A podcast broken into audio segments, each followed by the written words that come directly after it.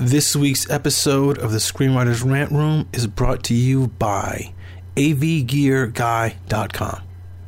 If you have any photos or documents that you need to scan or videotapes or audio tapes or film rolls that you need to import into your computer, check out avgearguy.com. If you mention the name of this podcast when you order, you'll get 5% off, and a portion of your order will go to help support the rant room all these formats degrade over time and are sitting ducks in the case of fire or theft. Why not convert it all to digital? All of your memories could be stored safely on the cloud or on a hard drive that fits in your pocket. AVGearGuy.com has over 30 years of experience with all kinds of media, digital and analog, and they can accept orders from anywhere in the United States. Don't forget to mention the Screenwriters Rant Room and get 5% off your order. For more details, visit their website at avgearguy.com. I'ma say what I feel, and I promise to keep it real. Welcome to the Rant Room.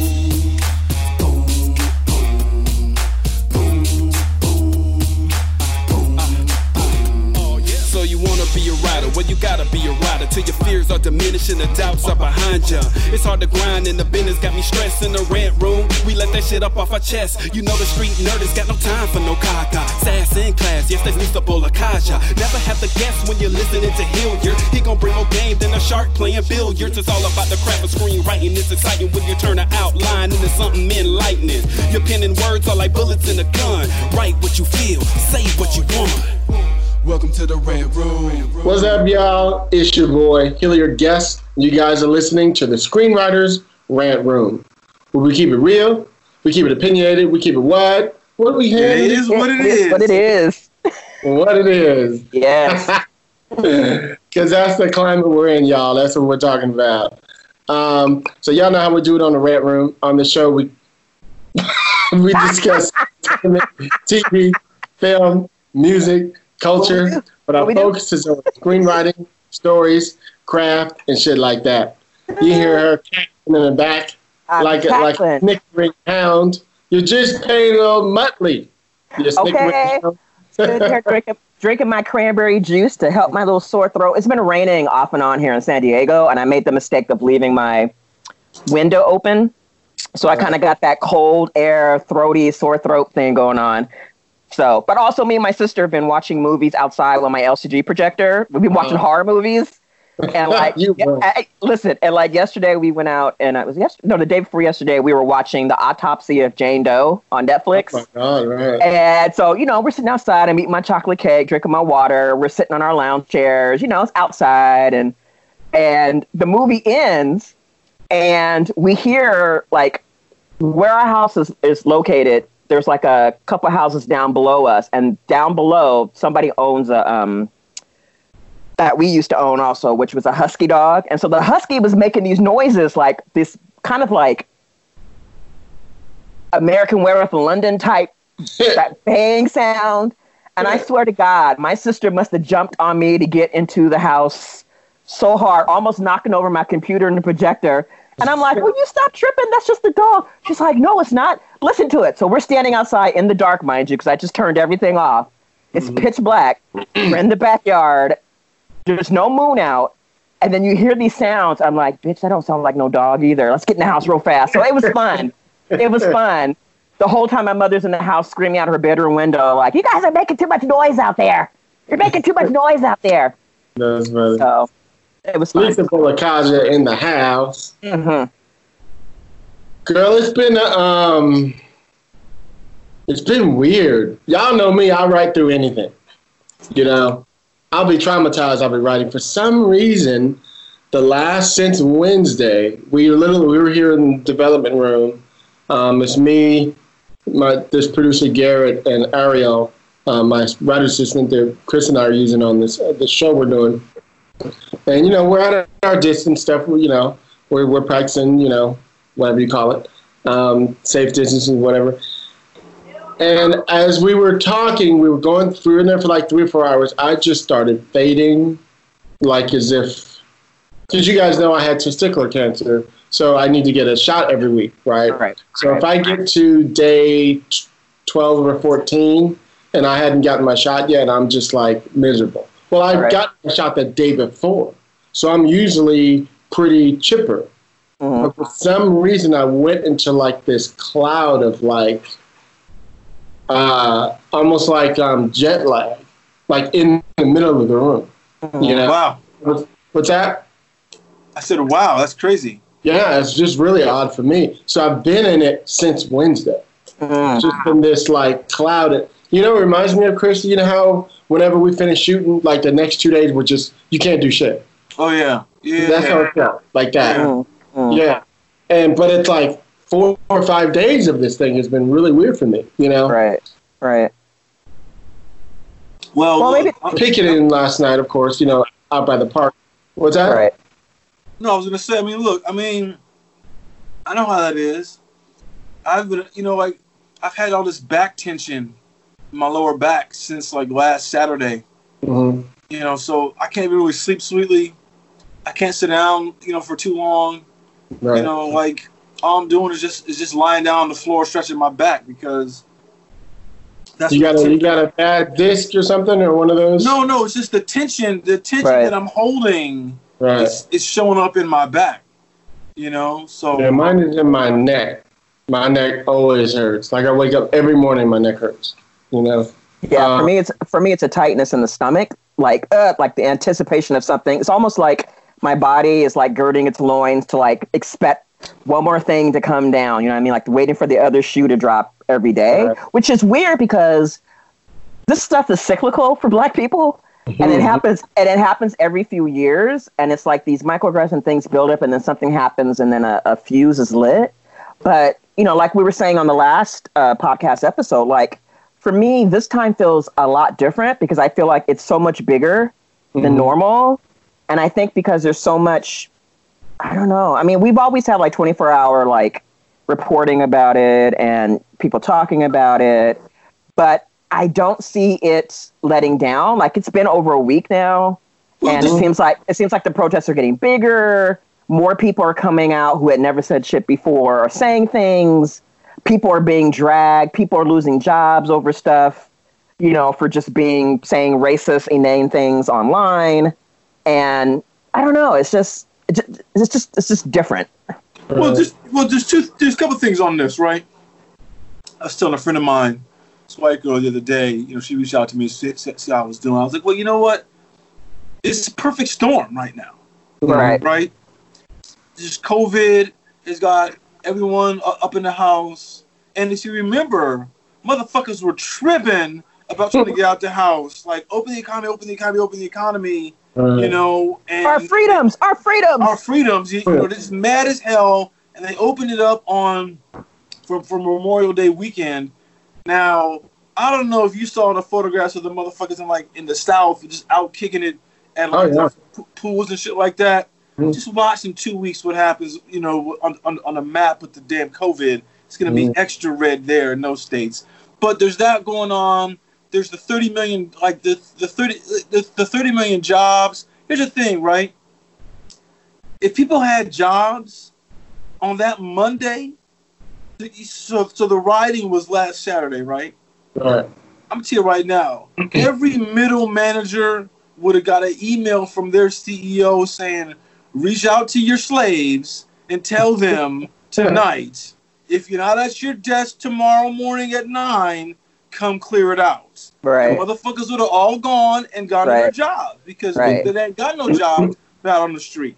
And there's nothing and there's not and there's nothing for them to do. So why Yeah. not go out? Yeah, right. Right. So, so, so, so, secondly, um, I hate to say this, but it's like this, like right now, what's happening, it it only matters and it means something because non-black people are, are doing something. Exactly. Yeah. You know? sure.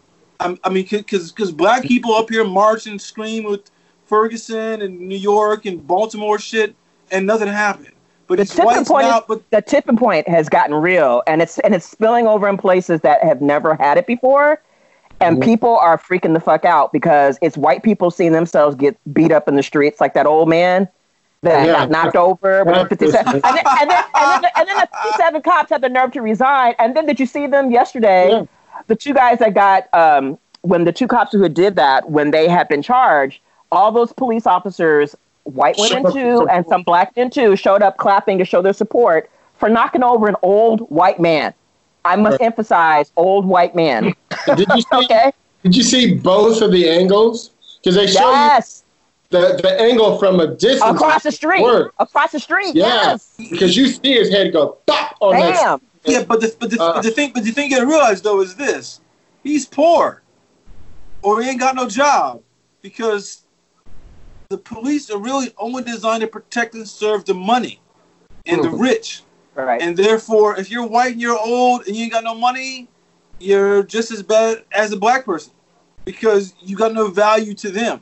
Right, and they are, and they already told them a couple of weeks ago that old white people, along with other w- old people, you need to sacrifice yourself for the Yeah, economy. to go. That's your duty. Yeah. That's your American duty. Yeah, to die for us. to die for us. capitalism. Die for the economy. Get chewed up by the machine. You know, So I was- was fodder.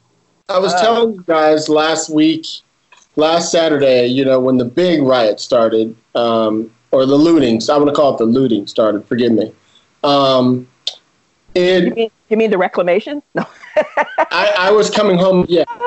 I, I was coming home in my Torino in the middle of it all. There were fires everywhere and shit in the streets, and I'm driving through it.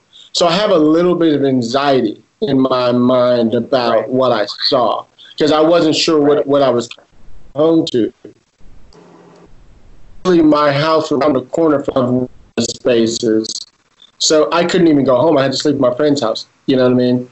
And um, so so every day, and I live right here in Hollywood. You know, my office is right in West Hollywood. So every day they're marching right past the office a block or two away, or down the street at the park. You know, picketing, whatever. So it's been this weird like thing that I've been dealing with. Like like every time I see them, I get a, I get like like butterflies Right. like in my stomach because because I feel this is just my opinion. Nothing happened as far as I saw in the news to the group of drivers who were in front of me that I zoomed around, but there were literally thirty to forty um, um, looters running across the street toward them when I was when, right as I zoomed around them. Right. So I don't. I never saw what happened to the you know the, the group. They very well might have riding right past them, but I wasn't going to risk you know them damaging me or my car because even though I'm a black guy, I still have it in my head of what happened to Rodney King. You know what I mean? When when when they were out in, in Normandie and they were just pulling people out of the cars and you know what I mean. So for me, I didn't know what I was getting into. You know, Right, right. so so I had some anxiety about it, and um, so needless needless to say, the whole week has been you know march after march, picket after picket, you know, et cetera, et cetera, all around my house or my office, and then they were back at the park again around the corner from my house yesterday. So I was tripping about that, like in my head, and I was like, you know what? I'm hearing, and I'm you can hear the festive party going on, you know, the music, and I'm like, what the fuck am I tripping off of? So I literally got on my clothes and walked down there and stood down there with them, Mhm. you know, and I actually took a photo of myself um, um, from across the street, um, a video of you know what was currently happening. Like, here's the situation out here on the streets right now. Right. You know what I mean? Right. And I was only out there maybe like 20, 30 minutes. It wasn't long. Right. You know, I was. It was for me Right. you know, to kind of get over my own little stupidism, if you will, you know, that I was ha- having. Um, so anyway, I just thought I'd bring that up. It was just a weird thing, you know. No, um, I mean, so- I mean, uh, look, it's it's important to participate in what's happening right now because it's unprecedented.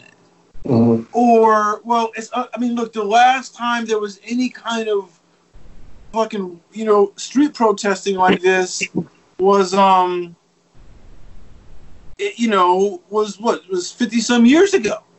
You know, I mean, I, you know, I was telling people yesterday, you know, um, so I grew up, you know, in Northeast Ohio, and it Chris wasn't.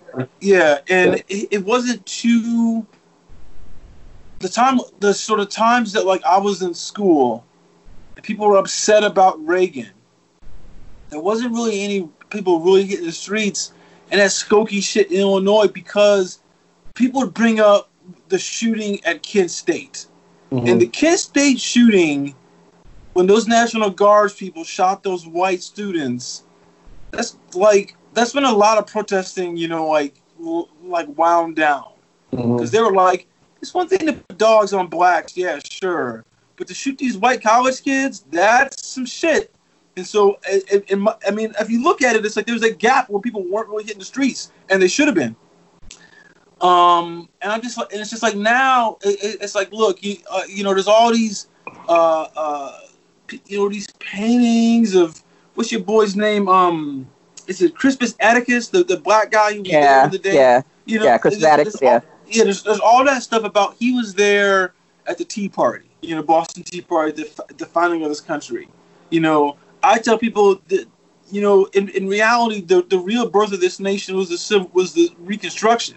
You know, and it's like right now we're hitting that time where, I, I mean, look, Trump has besmirched white people for all time. So, uh, I mean, Besmirched, I tell mean, you. yeah. Besmirched. I, I, I mean, yeah, because think about what he's done. That's a Malcolm X word, and it? it's like Bamboozle. Be think, no, because think what he's done, right? Think what he's done, right? He's up here making it so you have to almost prove yourself Mhm. that you're not a racist. You, you have to actively be doing that because of him, because people voted for him on, on such a on such a high percentage of the country. I, I mean, look, even if the voter turnout is say fifty percent, and you know, and half and half voted for him, so that's twenty five percent of the nation. There's still like seventy five million people who are supporting a straight up, you know, fucking grand wizard. That's a lot of people. and and the thing is, is is is that in our minds we think, oh, there's only a few of them. These these few bad apples. No, it's way higher than than what anybody thought. And And whenever now people wait, when everybody says that whole, you know, bad apples, they always forget the the latter part of that little euphemism spoils the whole bunch. Because Right. everyone always says, you know, just a few bad apples. But yeah, it spoils the whole thing. Mm-hmm. Y'all y'all miss that part. And so they I- I'm just really surprised that the people, especially when people have videotape of the behavior of peaceful protesters. Not I'm not even talking about the people who just who rightfully have a right to go off how they want, but just regular people standing on a corner holding a sign, just you know, getting the shit beat out of them, and them feeling emboldened to do it even when they see that they're being videotaped because they know the state is going to back them up. So Right. I don't know. It's, it's difficult, and you know, in terms of what we do, which is writing and creating content, um, even with Hollywood uh, jumping out there, like I saw uh, the other day, and I posted where you know, I'm I'm thinking about uh, uh, Michael B. Jordan, where he's been marching to L.A. and Century, ca- yeah, calling out, you know, Hollywood and him talking about and mentioning how when he did Fruitvale Station, how much that affected him and, you know, how much playing the role of Killmonger and all that black history and stuff carried in. And I'm wondering as a as a Hollywood person who's taken a public stance and getting out there, I mean, I see him walking around without even wearing a mask on his face, you Mhm. know. Well, that's not smart because you know because you got to wear a mask because Right. of But, what's you know, happening. but being out there and other, you know, Hollywood folks being out there, being vocal, who are making their presence known. Um, Well, you know, a lot of people are being dragged for not saying things, and I almost have a feeling now. My stance is because you know a lot of times we say that silence is being complicit, but I think for a lot of people, especially Hollywood people that deal with make believe all the time and are worried about their brand, honestly, a lot of them, we have this thing that we think celebrities are like the smartest people on the planet, and they're just people.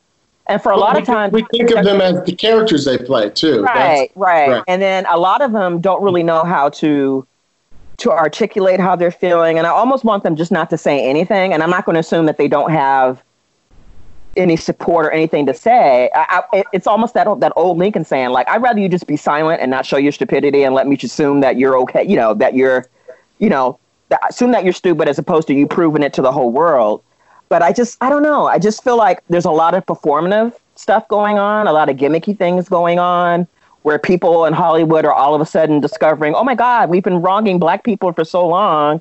Let me, you know, do this, do so that to try to make a quick band aid fix on things. And Yeah, but, but, see, see, but, uh, but I'm hopeful that this is, I mean, people are being dragged. I mean, Lea Michele got her name dragged through actors talking about her, how she treated them, the implicit racism and bias that goes on on set.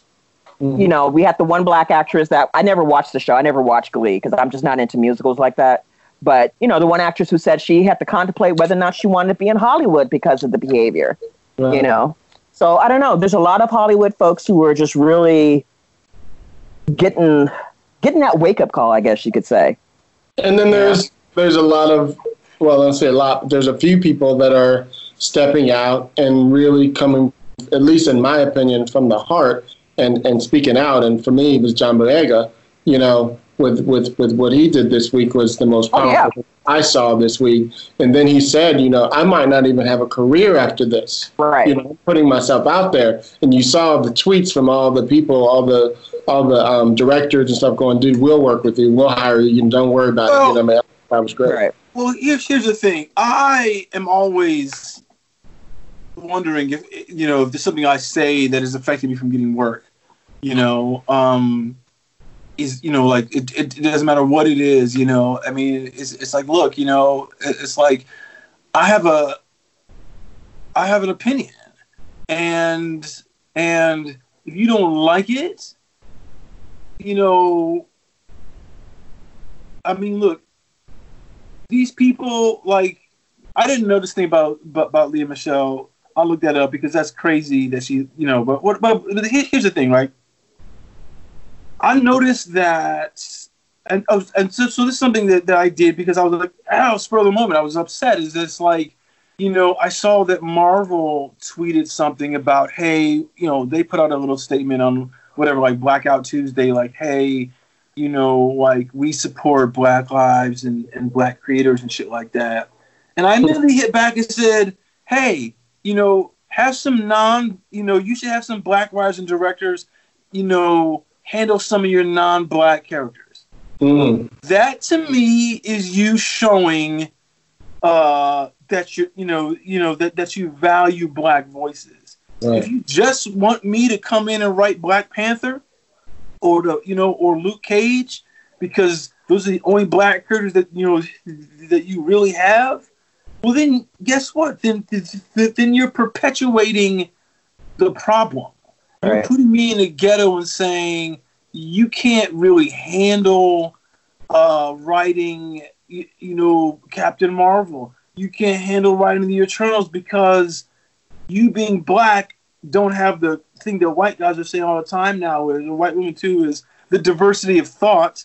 And it's like, motherfucker, you know, yes, we do because take someone like Geoff Thorne, right? Like Geoff Thorne and myself know the Marvel canon and the DC canon as well as probably anybody Right. who's, who's writing. And there's people who get those jobs who don't know. Brandon Easton. You know, Yeah, all you got. are people who don't know it. I, I mean, look, there's so many directors who you fucking meet and hear about who get these jobs who don't even know about comic books. You Right. know, uh, it's not their thing, but they get like the opportunity and they want to find a way to get in to do it. I remember like Ang Lee has said he had never read a Hulk comic book when, he got a chance to do that thing. And I was kind of like, that movie. That movie can't be. It, it, that, that movie is going to reach a certain level only because he Yeah. doesn't understand what it is. And I just feel like, you know, Hollywood's problem that they won't even address, regardless of all this shit, is black people are vilified because of Hollywood. Yeah, People, people around the globe they get their in only middle experience. America, right. you know, they see us from the way that Hollywood has portrayed us. Exactly. And, and uh, when they and when they see us living our lives beautifully, we're in a Marvel in a Marvel movie. you know what I mean? For the most part, right? Look, look. I remember like when I like when it's not real. You know yeah, what I mean? And- yeah, yeah, oh yeah, it's some fantasy type shit. Like, Right. like I remember when I went to Europe, like like when I was in high school, I was living in Germany. I remember I was talking with the, like talking with some of these German kids, and and they were giving me so much dap because they were like, "We understand how fucked up it is for y'all, and for you to be able to come over here means that you've somehow escaped the you know like the stranglehold that's going on in your country on black people and and and, and i feel like you know because people in europe are a lot more uh uh they're a lot from from my experience they're more savvy in trying to decode the messages in the film and tv Hmm. and because because because over here people I, I mean look look the, the the people who are dictating what gets made and t- saying you know, someone white saying it's not black enough and shit like that. Like, you know, the kind of shit, the kind of shit you hear from notes calls and shit like that. Like, that's the kind of thing that lets you know that like they are unaware of their. I mean, they. I think they pretend to be unaware of what is going on or what they're doing. There's that woman named Amy Cooper when she got on the phone to call that to call the police on that black dude who was who was videotaping her, you know, with the bird mm-hmm. watching thing. And she immediately changed up her voice like once the, oh yeah, the operator came on. All of a sudden struck in, didn't it? all Yeah. it's panic stricken. It's it's kind of Yeah. like you know what you're doing. Mhm. Don't lie to me and say that you didn't know or don't know or stuff like that. And the thing is, if you, if you actually are, are going to be so indifferent to somebody else, then you're a bad person to be in a position to make decisions.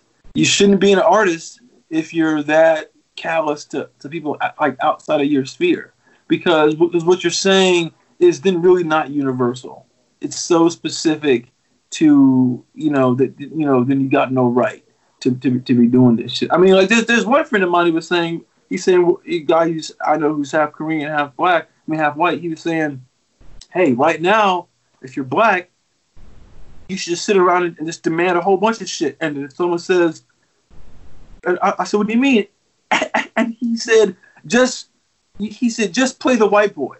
They just Yeah, somebody else, somebody else, tw- somebody else tweeted that on Twitter too, and they said, just act like you're a 24 year old white dude with Daddy Warbucks money and make the demands on salary and stuff the way they would, because right now is a good time to do it, and just Right. just be that bold. Yeah. Because it seems like people's like, oh, we got to do something, but I just feel like the thing is though, you see all these people who have goodwill and well-meaning stuff who want to. I don't know if it's because they just feel like there's guilt, that white guilt, or they feel like, oh, I just want to do this because I want to do something. There comes a time where there's a moment and then there's a movement. And for a lot of people, this is just a moment. Mhm. And then when that moment passes, things will go back to normal. And I think for black people, the movement has always been moving perpetually, forever. And the thing I I I don't know, maybe it's because I I'm a little bit the older I am because I'm more jaded. I just feel like this is just another one of those. This too shall pass. It'll get back to the old same old same old Because until until, until the ne- until uh, as James Baldwin says until the fire next time. right. You know, it's the same old same old. So I don't I don't know, but like I said, because there's so many. I mean, people are using language they weren't using before at the last couple of riots. Like they're seriously talking about defunding police, and mm-hmm. for the first time, people are actually looking and posting up budgets. You know, I mean, like 54% of LA's city budget goes towards the police. right. And yet, when you look at all the child programs and education and things to help young people and to help people do better in life, all those things are going towards militarizing the police to police people and to keep them down because of the state. So there's a lot of language and, and a lot of eye opening that's going on right now. And Hey, even Miss- though I, t- I just I'm just trying to be hopeful that things are not going to go back to normal, and even not just in real life, but also in the creative life of, of the stories and the movies and TV and media that we're trying to create and put out there in the world. I was Well- just thinking. Of, uh, let me just, just on the topic. So you were talking about um, Amy Cooper, right? Both of you, And just Oh, shout, shout out to shout out to Melody Cooper, one of my people. Oh yeah, definitely. We know Melly. who's a screenwriter. Melody, who she was the one Uh, who who tweeted at her brother's yeah. video that went viral. Um, she's going to be on my panel. She's that I was telling you about. Yes. Hey, Um, Melody. anyway. So, um, what was I saying? Oh, so speaking of Amy Cooper, she's one of those examples you were saying that you worry about it being like a phase, right? Right. So, for example, you have Mel, you have Amy. She years ago voted for Obama, right? So she was a liberal ally of ours. But time goes by, and they and whenever they're in a crunch, you always retort back to that thing, right? So she res- resorted back to her real, to that safety of her whiteness. You know what I mean?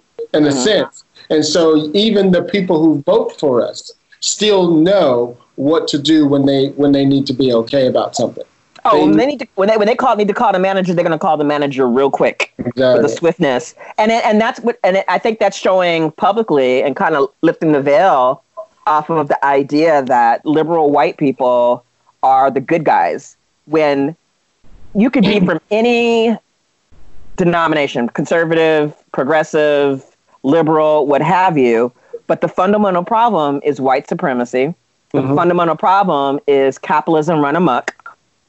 And the fundamental problem is the idea that people are taught these biases from day one. So even if you voted for Obama, even if you went out there and had your little protest moment and supported him and did all that fantastic stuff, you still went back to the old go to when you felt like a black person was taking up space or a black person was trying to tell you what to do. right. right. So, Well, yeah, you know, because it's, that's, that's, that's, that's the it's- thing it's about Amy ridiculous. Cooper. She got chin checked by a black dude, and she was like, "Oh no, no, no, no, no, no. That's not Yeah. how the, the the the dynamic is." right. You know, I mean, I mean, call, I call, I tell you what to do. Yeah, yeah. I'm, I'm, I'm, I mean, like the thing is, is, is that like I, I think it. The, so, the thing that that no one's saying is this. No one is really. Oh, this is the reason why that they need to go back on the impeachment uh, thing like immediately and get Trump on the just just impeach him again for his abuse of power and stuff like that because the whole for those two and a half months that the Senate was dealing with all that kind of shit, Mitch McConnell did not get to he did not get to do any um, judge appointments. Now they said now the thing that no one is saying is Mitch McConnell like like under Trump, he's put in uh, one fifth of the judges that are now on the federal judges are been have, have been selected by Trump and approved by McConnell, and therefore to make things happen, change, you know, like this, they, you know, they, they, they got to change the law in Minnesota so that the the police, the mayor and stuff like that, you know, can can fire cops and stuff like that. That's that law is going to get challenged. That law is going to go, you know, like to the um, federal court of appeals, and what happens when Mitch McConnell's people say, "Nah, that law is unconstitutional"? And then it goes to the Supreme Court, and you got you got Gorsuch and Kavanaugh. Yeah, that law is, is unconstitutional. So there's going to be a long, long fight to get the laws changed for this stuff with the police because the minority, which, which is going to be the GOP, in terms of the voters and stuff like that, they'll, they'll challenge that shit, but they own the courts, and they're going to own the courts for like 40 years and that's you know like why I think that what's gonna ha- it's, it's gonna be hard to it's gonna be hard to see what the change is gonna be. It's gonna be really hard to see what, what, what actually can get changed. You know, and honestly, I was joking the other day. The reason why Trump was hiding out in that bunker is he wants to see what it's like when he doesn't want to leave in, in November and he's got a place to hang out, you know, and, and let the military go crazy. He's just checking it out for that because he's not going to leave. He, he- he's going to claim it's a damn it's a rigged election, and we're seeing right now is really just dress rehearsal for the real shit that's going to go down in November. That's you know.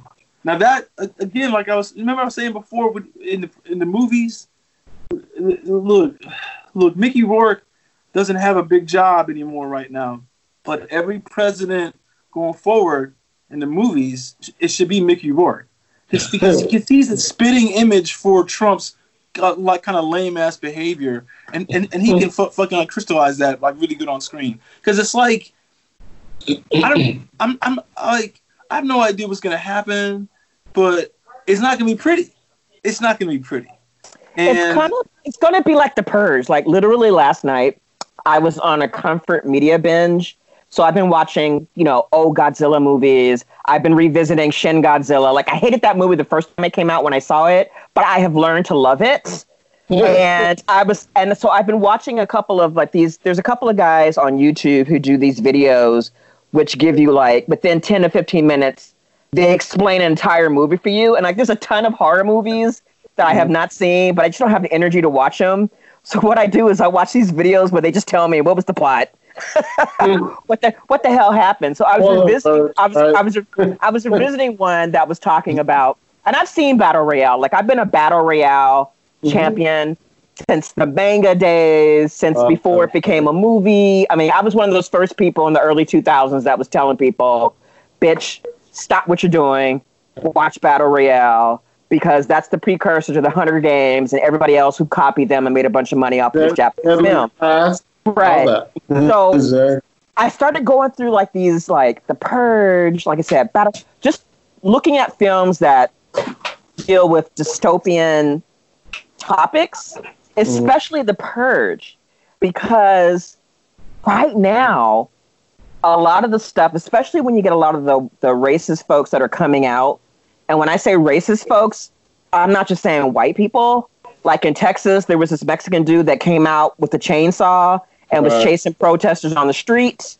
You know, uh, they caught his butt because I remember I called the company because he he had the nerve to take his chainsaw out the truck that had the name of the company he works for.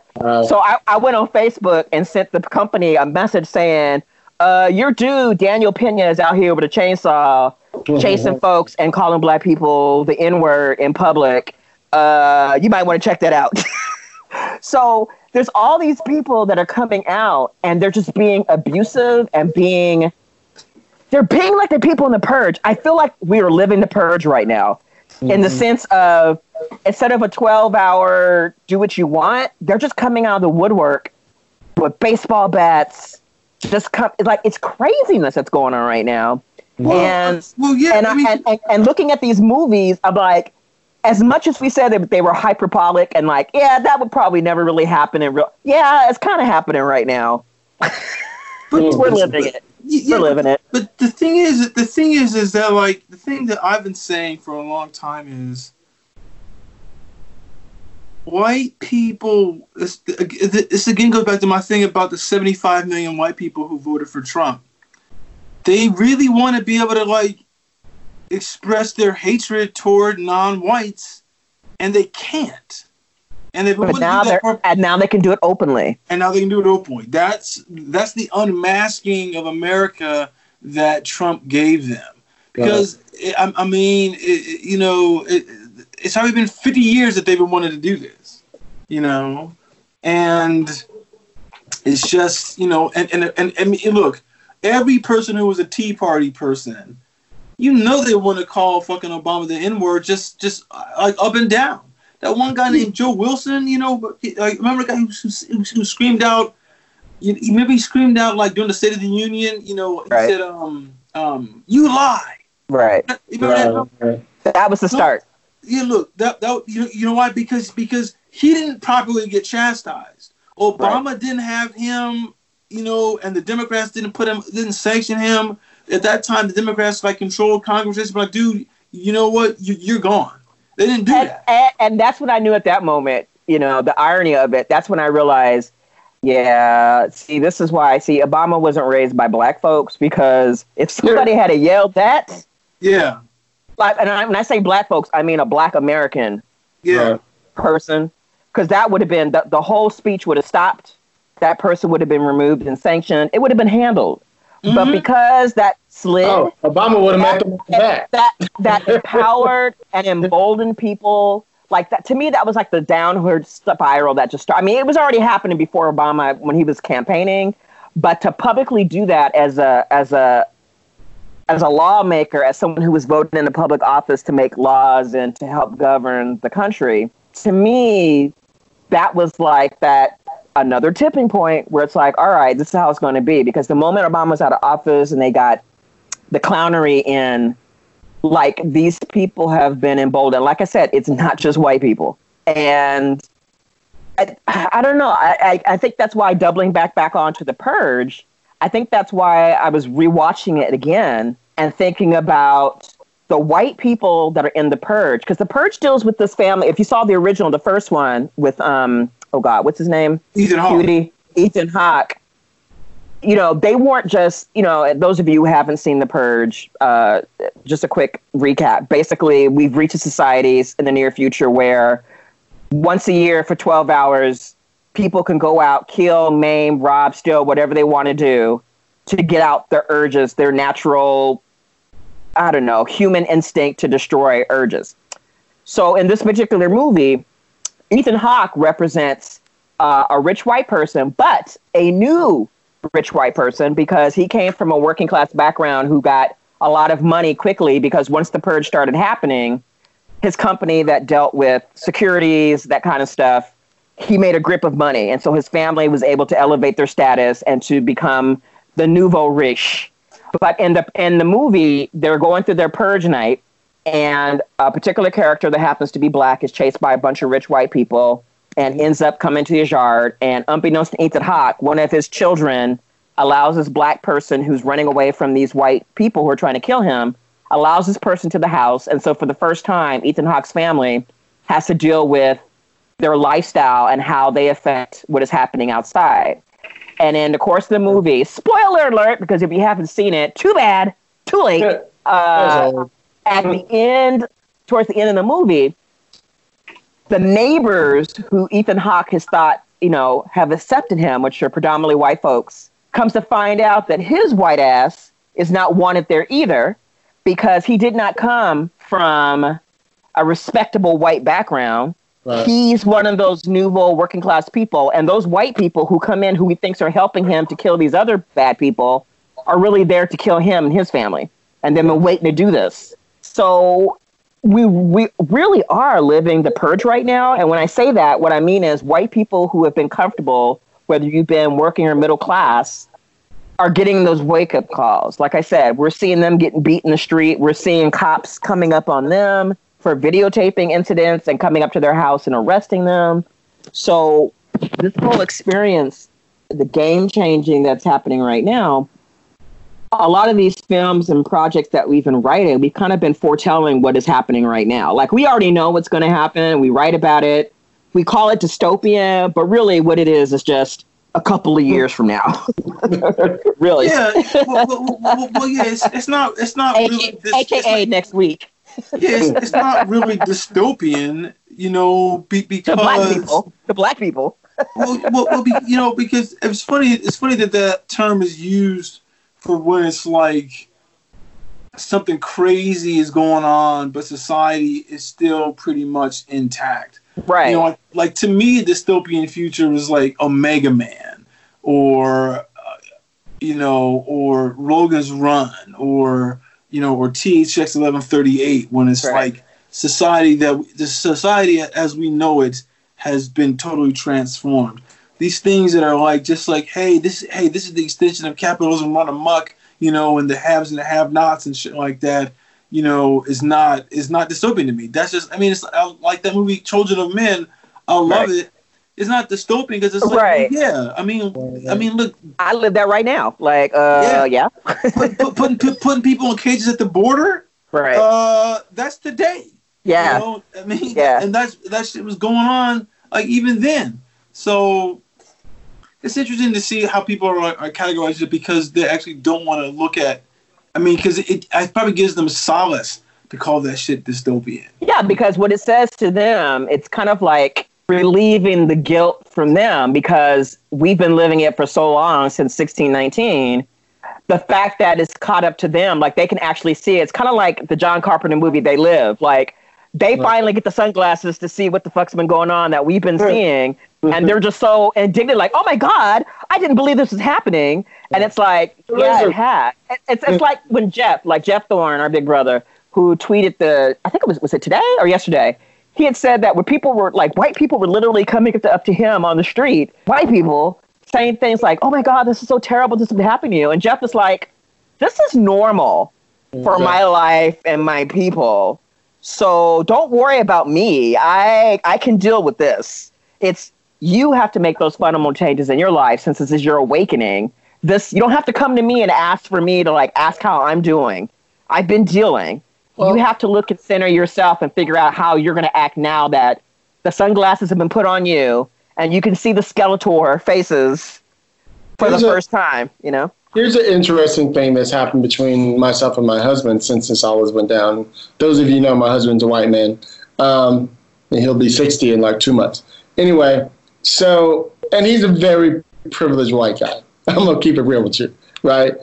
But he's also been with a guy like me who lives in the white world and the black world, right? What I mean is, you know, my whole life it's surrounded by different types of people.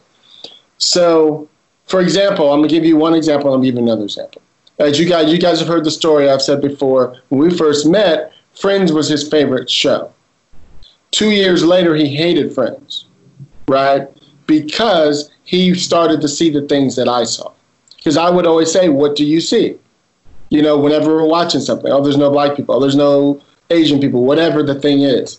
And now he's very sensitive to it, you know, because he's around me. So if there's something, he, he immediately clicks into it. All right. So then let's fast forward to now. So he follows Michelle Amour, who's my co-chair on the Black Committee. She's like you, um, Lisa, very out there. You know, she's always talking about white people, you know, et cetera. Just really a go-getter about everything, everything black. And um, he follows her and is always like, man, she just said this thing. It's like – and he came in the room the other day. He's like, I felt like I wanted to respond to it. And I said, and I looked at him and I started laughing. And he said, What's funny? And I said, That right there is exactly the privilege we're talking about.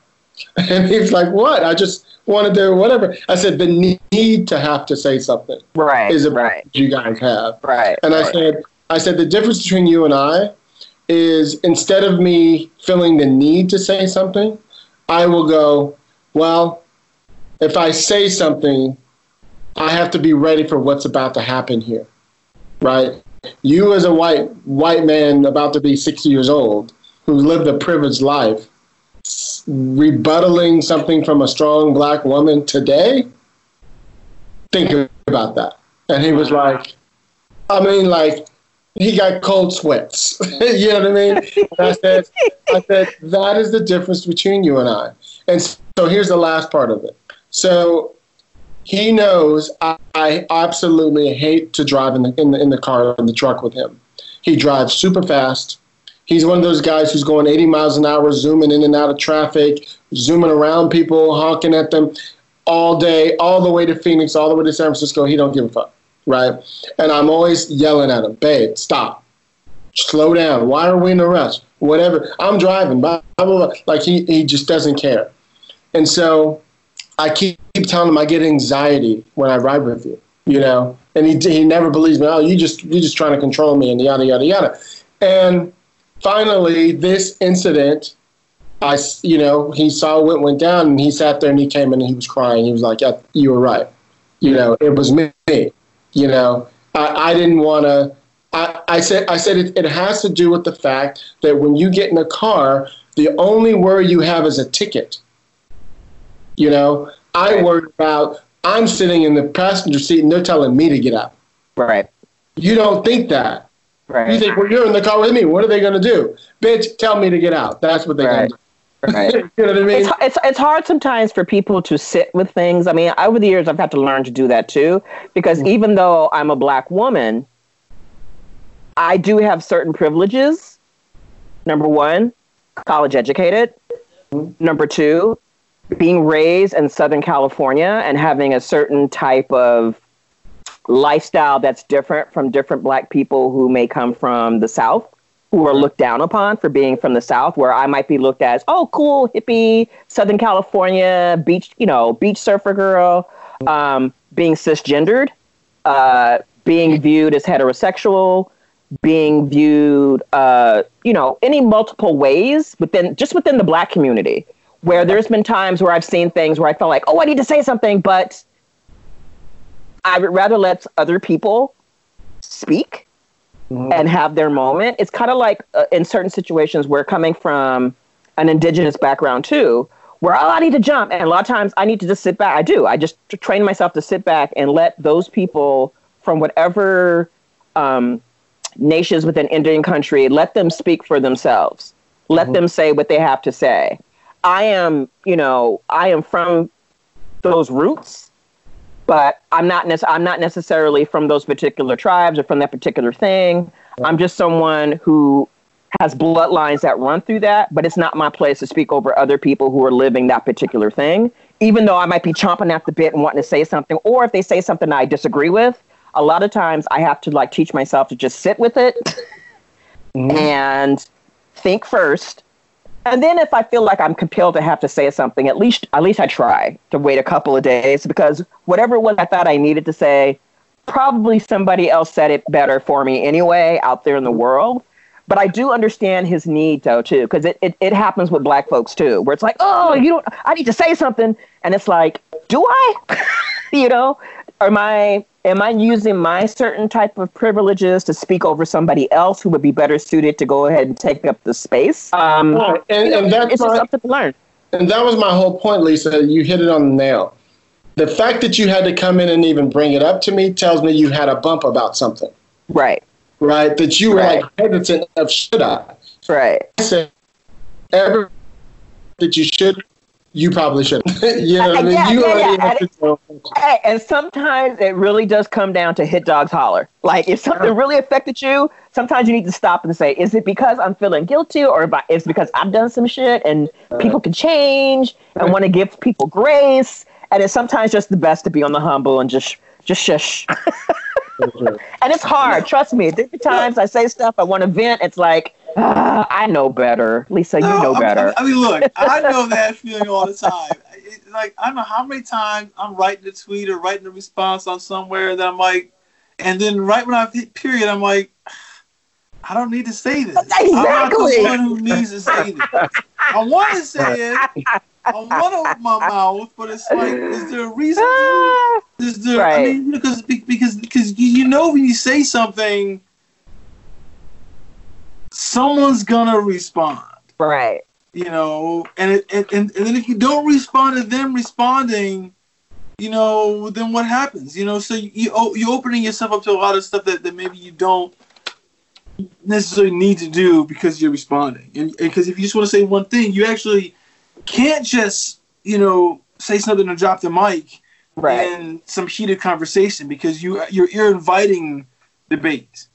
You know, so, know, I, I was thinking about something real quick before we wrap up. Um, I just wanted to say, I know that we were talking about a couple weeks ago about how do we as creatives write in such troubling times. And I mentioned a couple weeks ago that I have been watching a lot of comfort media. But I will have to say that I have been writing some things this week, and I have been writing things that have brought me joy in the past. So I've been thinking about writing a lot of um, nonfiction pieces like okay. uh, a couple weeks ago, I had mentioned about writing about, and I did. I'm almost done with it. Writing about my relationship to rice. I know it sounds so random, but my relationship to growing up and eating different types of rice globally because of where I grew up in San Diego and where I grew up. I grew up during the time of the last great Black migration. Um, if you've ever read the mm. book uh, the warmth of other suns which talks about the migration of black people from the south to other places in the united states um, during the 20th century um, where i lived we had a lot of black people that came from louisiana atlanta i mean uh, georgia you know just states and things like mississippi so i grew up I was blessed to grow up in a place where I was able to, even though my other relatives on the East Coast, because where my grandparents left, and a lot of our family left Mississippi um, they went to Pittsburgh, Chicago, or Texas, or parts of New Orleans. And the last great migration, you know, was to California because the aerospace engineering, tuna fisheries in California, especially Southern California, we had a really big tuna industry in San Diego. So I was able to grow up with kind of a very black diaspora Southern roots. So a lot of my growing up, a lot of the way I speak, a lot of the language I use, a lot of the stories I grew up with, I was blessed to be able to get like a whole plethora of blackness. Uh, just imagine if every black person that lived in every regional place that had an impact on white American or just American culture in general, I was lucky enough to have those people living around me. So because of that, um, you know, I started getting introduced to foods from all over. And one of the staples, of course, in most black people's homes that people don't talk about, we always talk about soul food, collard greens, cornbread, that kind of stuff, chitlins. But one of the staples that doesn't get written about is our relationship to rice. And not only was I eating rice from different parts of the world, like red rice, not only was I getting like sticky rice from all the Koreans and Filipinos and all the different Asian people who were mixed with black people that I grew up with, but I was getting rice from different parts of the world and how that kind of opened my eyes better than most people in terms of embracing the world and being open to people of different cultures. Mm-hmm. But I've also been writing stuff about God's my relationship to Godzilla. Mm-hmm. Um, an article I've been dying to write. Like I've written half of it a couple years ago, and I've talked about it before. But the relationship of, of black people and black women in particular, and our love for Bruce Lee. And I know mm-hmm. ESPN just did that 30 for 30, 30 document 30. on yeah on on Bruce Lee, and a lot of times people oh, talk about did? you know yeah, yeah they talk they talk about on ESPN they talk about hip hop and how it's always the viewpoint of black men, but people don't talk about black girls like me and the black girls in my neighborhood who were also watching those old kung fu and karate movies and running around in the backyard going hi yeah and do, just doing mm-hmm. wild stuff and just doing stuff so I've been writing a lot of nonfiction stuff about being black and growing up with a lot of pop culture stuff. Mm-hmm. So I have been getting some writing done. And I think for a lot of people who are experiencing writer's block, or who those of you who are writing new pilots, who are trying to keep up with pilot season when it does open up, those of us who are writing screenplays, who are trying to get content up, you know, it's okay to stop and maybe try to do some nonfiction things. Um, outside of what you normally write to keep those those writing juices flowing because i see a lot of people on my timeline on twitter talking about the difficulty of, of trying to process what's going on right now and trying to write some things down so i think you know besides journaling and doing yeah. things like that I, i've encouraged people to write about childhood things or things that they love in nonfiction that, sense i think that you know I, I, I know myself very well and I usually can like I'm the type of person when I eat something, I can tell if it makes me feel bloated right. or not. You know, for example, and it's the same thing with my writing. When I'm writing something, I can tell if it's really affecting my life.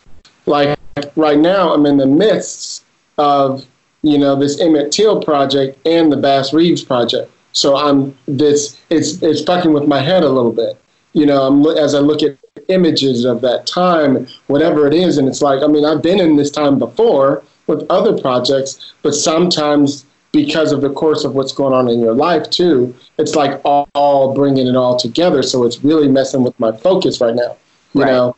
And I'm at the end of both of them, you know, and I should be done. You know, I would have been done last week with both of them, and literally, I barely got anything done which is really rare for me. But I know it's because of this headspace that I'm in. You know, like I said, we were sitting there in the, in the development room the other day, and literally, I just, I just found myself like shrinking in the room, going, I can't, I can't with this right now. you know, which is rare for me. No, right? I, I mean, look, I mean, it's it's a difficult time to be creative you know, I was, I was telling someone the other day, I, I, was like, I was like, here's the thing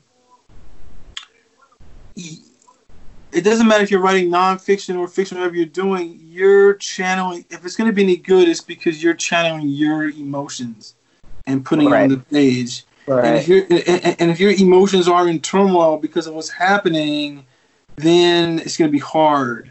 You know, but I mean, I was talking to my one friend the other night, um, and, and, and he was like, "Look, I got like one piece of uh, uh, of um, Tony Robbins advice to give you."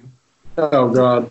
And I was, and, and, you know, you know, There's some not good something- things out there. It's Yeah. not, it's, it, it was, it's not something that he quotes all the time. I was like, I was like, what if you do talk about Tony Robbins? He's like, just listen. And, and, he, and he said, look, he said, he said, give yourself five minutes every day to to feel the craziness. But at five minutes and one seconds, you gotta like, you know, uh, get yourself back and doing what you're gonna do because you'll spend a lot of time, you know, uh, looking at what's the past and you won't be in the moment Mhm. and you won't be and worry about what's going on now that you're trying to do. And I, I mean, look, you know, like I have got these two screenplays that I wanted to have finished. That I was saying, oh, in March, I was like, oh, I got time to get these done by the end of March. That'd be great. Here it is in early June, and they're not done yet. Oh. Um, it's just because Yeah. you know shit going on in my head, you know. But I did turn around and finish writing this essay that I wanted to write about, you know, like my experience with the police Right. um, you know, and uh, uh, you know, like throughout my life, you know, like I kind of wrote down like every interaction that I had with them, you know, and like how that has scarred me. You know, I'm not someone who's been like physically brutalized by the police, but I don't think you have to be They can they verbally talk to you. you know, to, to, to- you know that's that's the, that's the thing. You know, I like you know I'm, I'm I'm working on the cur- query letters to send out to people today, and I was like, look, you know, uh, fuck, modern policing is a fucking reign of terror. And I don't think that white people really know that. It, it's it, like what you think is crazy is these headline things of the stuff on the videotape, but that's just the tip of the iceberg. The rest of it is what really fucks with black people and that's not something that the laws are going to change. You, you know, like this this accountability shit and everything like that, and you know the chokeholds and blah blah blah. Take all that shit out. Yeah, you can do that out. That's not going to change their behavior, and their behavior that is non-physical is what they, you know, is that it, like like like that's what they inflict on us the most, and that's what I wanted to write about. Yeah, and we we've seen. Sorry to interrupt you. Quick thought. We've seen, you know, since this has come out, other videos in the last few months of other police officers, you know, putting their knees on people and people dying. Yeah. And this Right. isn't the first time this has happened. No, You know, no. this is one that went viral. No, Right. well, well, well, well, yeah, because you know, because I, I remember like I started writing this essay about a year ago, and I just was kind of like dabbling with it off and on because I didn't, I just something because I something happened to me and it bothered me, and I just was kind of like kind of doing it as a journal. But I remember in like November of 2018, there was a New York Times story, uh, and this is what kind of kicked it off for me to think about this more. Is that New York Times did this? They ran a story where they had discovered that the first that the, oh, in the Obama the Obama Justice Department prior to the midterms had had compiled I mean the not Department Department of Homeland Security. Department of Homeland Security had compiled a report that they had been chronicling since 9/11 about the rise of white nationalism and white supremacist violence. Mm-hmm. And they basically were saying that the Justice Department knew and had uh, had all this, they're trying to figure out what's going on with all these like the- you know like like these white supremacists, these Klansmen were basically all joining the police department. All, like just just all across the nation, like Oh, Klansmen were going, hey, you know, we got to do. Let's join the. You know, since we can't walk around in our white sheets and lynch these niggas, let's join the police department because that means open season. Right. But what happened is that when the Tea Party got in, you know, eh, you know, because like that's when that report was coming out, they had that buried. You know, and so it and, and it took and it took another eight years before it came out for, for us to read. But I, I was like, that's another. So so we got 18 years of this of this activity where the So police spread the- across the nation too. yeah, yeah. The Yeah. police have been infiltrated by the Klan. They don't need to wear the white sheets anymore. They just need to have the badge and the Mhm. blues. And that's what our real Klan is today. Because if because because they're killing us right now with the kind of in, with the kind of like you know with the impunity they had in Jim Crow with the Klan. well, but, I mean, I mean, the creation of police force was creation of just the task force of overseers. So if you know the history of where policing comes from, basically it, during the end of slavery, they used it to create the new slave catchers right. and basically put right. it and put us into the idea of what do they call it? What's the the term for it? Where if you weren't working or had a job, they can put you in jail and put you on the chain gang. I forgot the the, the, the term for it. It'll it'll come to me later. Oh, um, the, the, oh yeah, I've, I've come across that in my in my research. there was a legal law, the loitering law, that says that you couldn't loiter if you didn't have a job. They can put you in jail. Right. And, but, right. but anyway, if you know the history of police in this country, it was created to keep black people from day one down. That was the whole point of having them, the idea of the overseer becoming the officers. But to, to get it back to, to writing, it's okay also, people, if you can't write, it's okay not to be able to write right now. For sure. It's okay. For sure. For sure. I know a lot of people and, and, are, it's, and it's okay. Right it's okay because there's other things to do that you could still be doing that that you, yes. You can listen you can read right. you can watch. Right right. I so, yeah right. you don't and have we've to talked and we've talked about that before in terms of research and writing. Writing is not just the physical act of writing words. A lot of it could be like you said reading um, checking out documentaries, mm-hmm. um, filling yourself up with a lot of good content that helps take your mind off things because your subconscious is going to work through that stuff anyway, and it's going to pop up, you know, when you when you really need it. But I don't know. It just feels like the next couple of weeks are going to be very interesting. Um, I'm seeing a lot of people who have never said anything in their life about anything are popping up. Uh, and saying things. I don't know if it's a good thing in terms of it, getting it back to writing, screenwriting, Hollywood, that kind of stuff. Um, I don't know. These are interesting times that we're in, and we've reached the halfway point of of 2020. And also today is Prince's birthday, so shout out to Prince yeah. Rogers Nelson. I think he would have been what 62 today, but oh, I don't wow, know. It's just, wow. Yeah, I know. He's a it's vampire. Just, you know, yeah, he's a vampire. I don't know. These are interesting times. And, you know, we always joke about this and people say it all the time, but man, what a time to be alive during so many things happening at one time, you know? Mm. For sure. For sure. I mean, it's, it's, it's, it's, uh, yeah, I mean, you know, I mean, but certain degree, I, I, I asked a couple people that I said, you know, there's something positive you're taking out of you, you have to say what's the positive I'm taking out of the the, the, the COVID lockdown. What's the positive that, that we're taking out of this the, like this this resurgence of the Black Black Lives Matter? What's the positive that can come out of these riots and stuff like that? I mean, to me, you have to look at things on with that.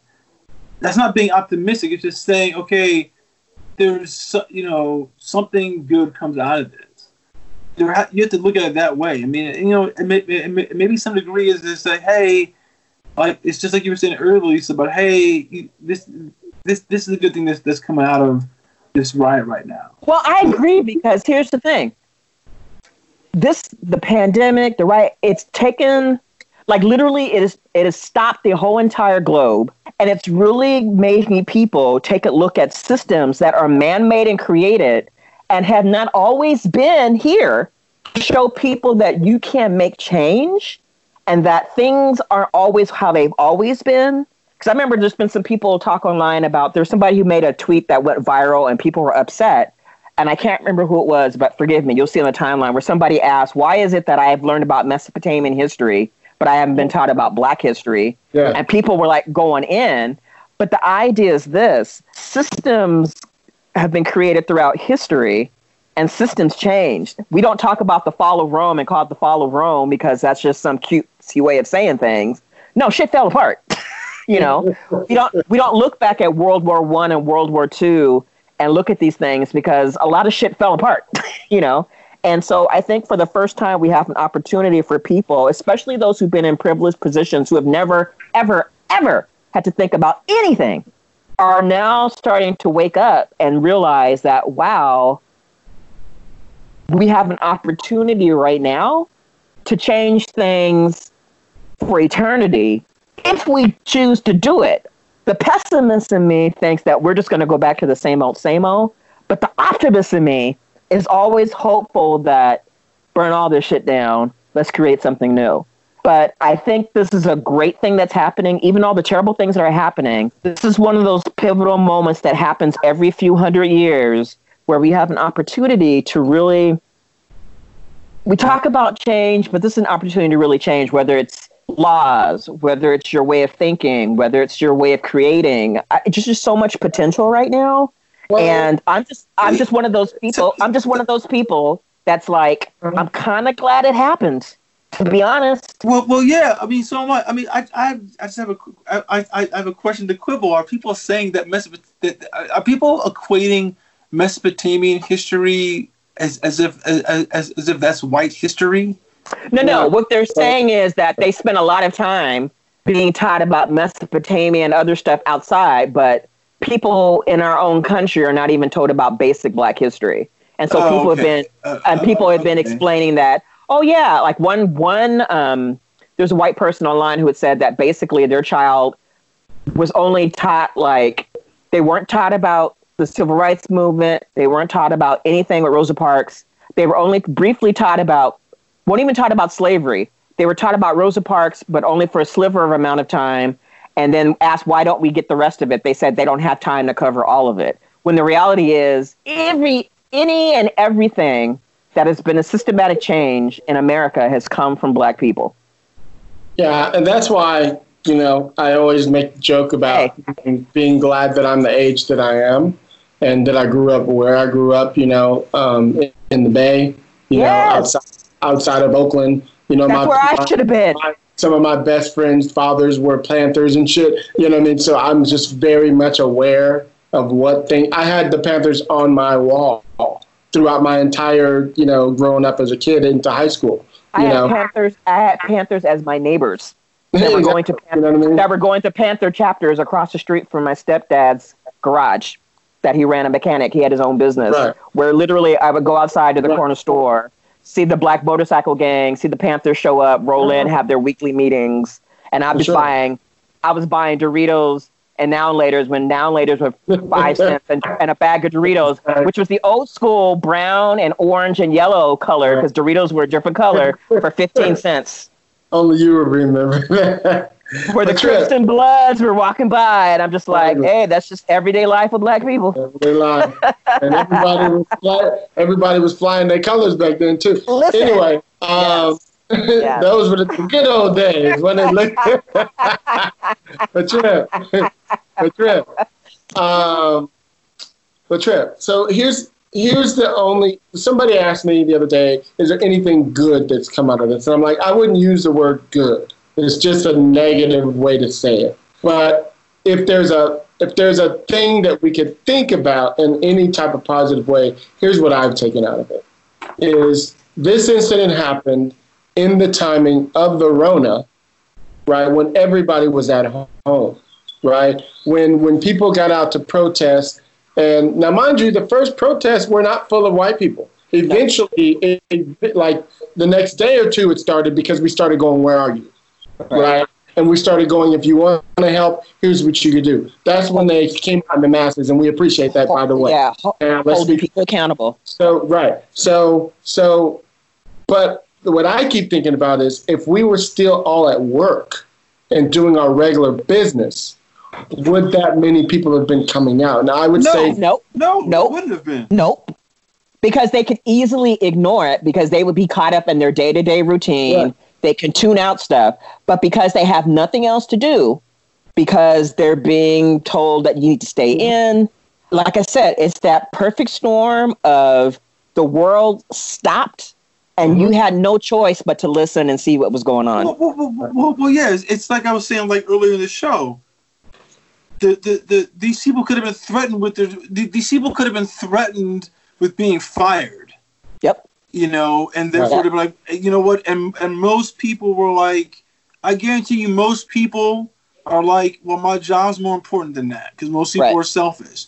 But the right. fact that no one has jobs right now, you know, whatever, this this this this 60 million to 30 million people unemployed, those people are protesting. Because and, I think that I think the people aren't talking about now also is is that I feel that it is high time in this country that the classism gets addressed Right. and the and the wealth disparity gets addressed Exactly. and, and that's being kind of commingled into this Right. that's fine to a degree but but but but it's kind of like that's what needs to be addressed because that's part of what keeps black people down you know For sure. Well, I mean, it's crazy, you know, that here we are in the situation, you know. Um, this episode is probably going to be, you know, uh, I, I don't know what the title is yet, but it's probably going to be something about, you know, two weeks of protest, something.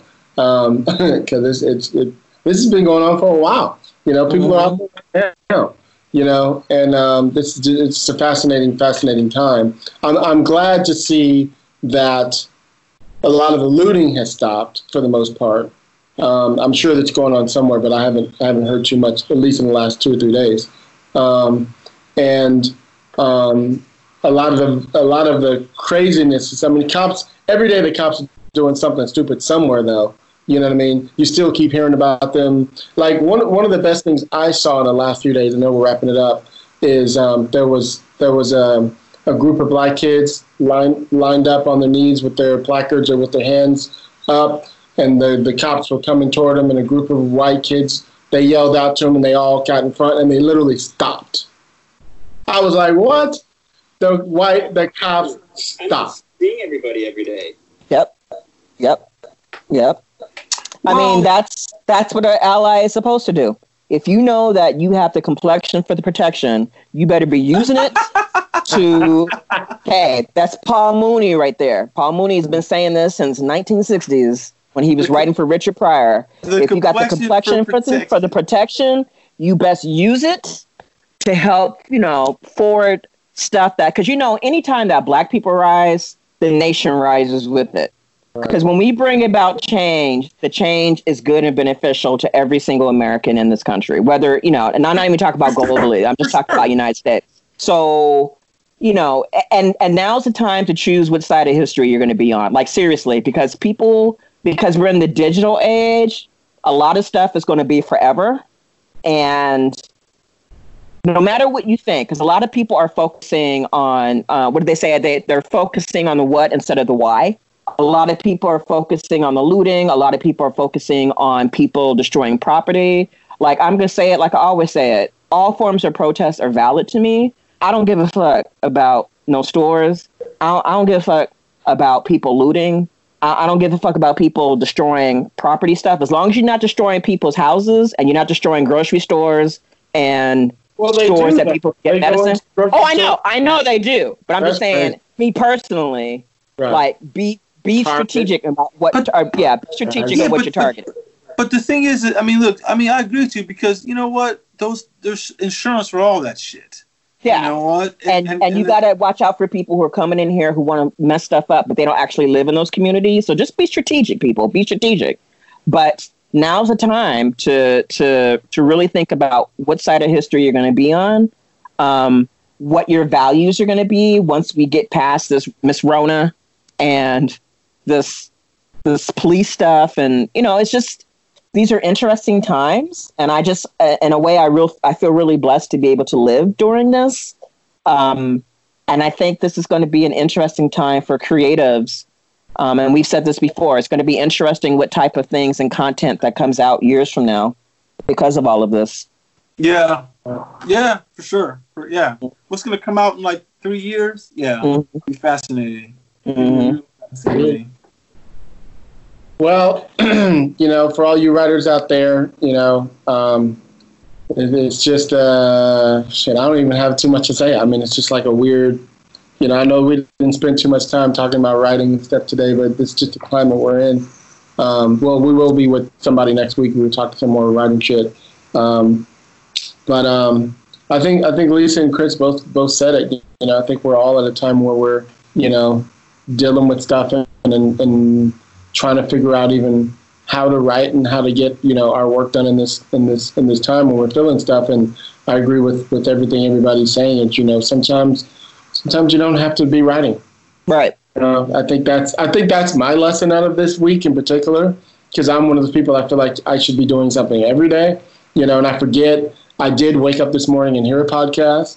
I forget. I did watch a film last night. Whatever Exactly. the thing is, Exactly. you know, that you, you forget the research is in the things we do. And I love Chris. I know you and Paul have your favorite thing that um, a lot of writers forget that when we're staring out a window, we're actually writing.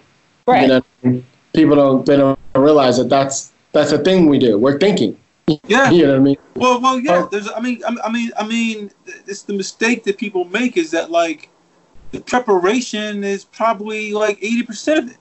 Uh. You know, because Don't focus so much on the output. Focus a lot more, I think, more on the input, what you're putting into your mind right now is just as important as as much as you're putting out in terms of writing your scripts, writing your stories, writing your pilots and things like that. And it's just, you know, you gotta you gotta replenish. You know, we put a lot of stuff and energy out. You gotta replenish that stuff in, you know. Yep. All right. well, thank you guys. We appreciate everybody, everybody hanging with us today. Um, we are on Sunday the seventh. This will drop tomorrow. I'm just sitting here. I, I'm just sitting here laying in bed. I'm just laying here. I'm gonna, I'm gonna, get, I'm gonna try to work today. I'm gonna I'm gonna try to work out. That's the other thing. I haven't been working out the last three days, which has been weird for me too. Like Oh my I'll God. Get down, I'll get down. and I'll do. I'm sorry. push-ups. Did we have did we have an invasion of the body snatchers? Is this still your Exactly. guess? Is I mean, I guess. thing. Like I did probably like 50 push-ups yesterday, which is not nothing for me. that's not enough at all, man. No. Okay. So, that's usually just warming myself up. Right. And right. so anyway, um, um, so today, like when we get off this call, I'm dedicating like 45 minutes to just working out. If I get back to work, I do, and if I don't, fuck it. yeah, yeah. yeah. I like literally. I'm gonna get off of here. I'm gonna call my sister in Italy. We're gonna do a WhatsApp um, chat, face chat together, and then I'm gonna finish watching Parasyte on Netflix, mm-hmm. which is an anime. Have you checked it out yet? The anime Parasyte. No. where this alien goes inside this teenager's hand. And so there's aliens come to Earth, but this particular teenager, his alien was only able to infect his hand. So he talks to his hand, and his hand's fighting all this. It's crazy, and I love it. But it's Parasyte, What, so check it out on what channel is Netflix. Oh, it's on Netflix. But Oh, it's okay. spelled, Yeah, but it's it spelled. Parasyte is spelled different. It's spelled P A R A S Y T E. Parasyte Uh, but uh, it's Japanese anime. It's Mm-hmm. really, really good. They're only twenty minute. Uh, the episode's only like twenty minutes long. Oh, the TV show. it's a yeah, it's an animated TV show on Netflix. So yeah, cool. good stuff. Good Awesome. stuff. Well, thank you guys. We appreciate you guys listening. Um, where you at, Chris Derek? I am at unauthorized CBD on Twitter and Instagram. Um, that's you know that's where I am. All right. I Lisa, mean, Lisa. I mean, if I'm around, I don't know if I'm gonna be around that much these Cold jam. week or so. I'm over on Twitter. I mean, you know, I have my tons of burner accounts, but uh, I've been pretty consistent coming back to Twitter. So my Twitter is uh, what fresh hell is this? Awesome. Cool. Um, and I am your host, Hilliard Guest. You guys can follow me on Twitter, on Instagram at Hilliard Guest. You guys can follow the show, Screenwriters RR on Twitter. Any questions, screenwritersrantroom at gmail.com. Please go on iTunes, Stitcher, Apple Podcast, Anchor, um, Spotify, Google Play, whatever you listen to. We're everywhere. Also, check us out. Where else, Chris? Uh, if you go to our website, uh, screenwritersrr.com, where you can get all this information on the, you know, uh, there's t-shirts to buy. France is looking good. I went on the other day. It looks good. Yeah, there's t-shirts you can buy. There's uh, it's everything. there's, there's coat, there's updates. There's there's there, there might be a 1619 hat I might develop Wow. this week coming up.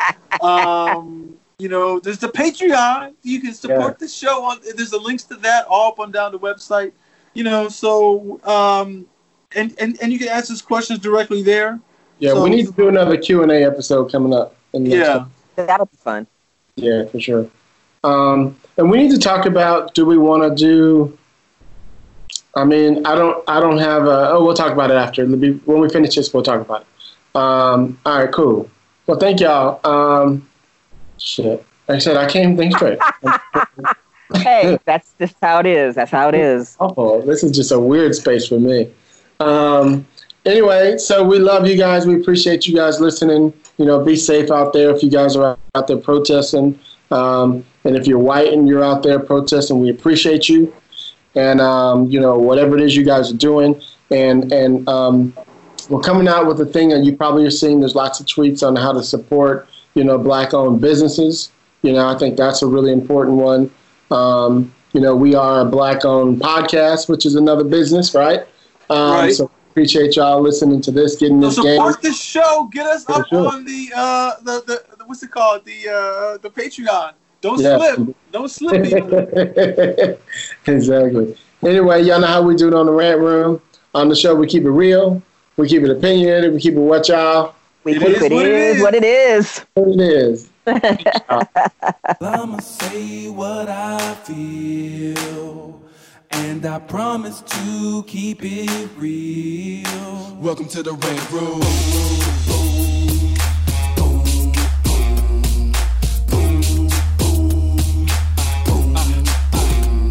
So you wanna be a rider? Well, you gotta be a rider till your fears are diminishing, the doubts are behind ya. It's hard to grind and the business got me stressed in the Rant Room. We let that shit up off our chest. You know the street nerd has got no time for no caca. Sass in class, yes, that's Mr. Bolekaja. Never have to guess when you're listening to Hilliard. He gon' bring more game than a shark playing billiards. It's all about the craft of screenwriting. It's exciting when you turn an outline into something enlightening. Your pen and words are like bullets in a gun. Write what you feel, say what you want. Welcome to the Rant Room.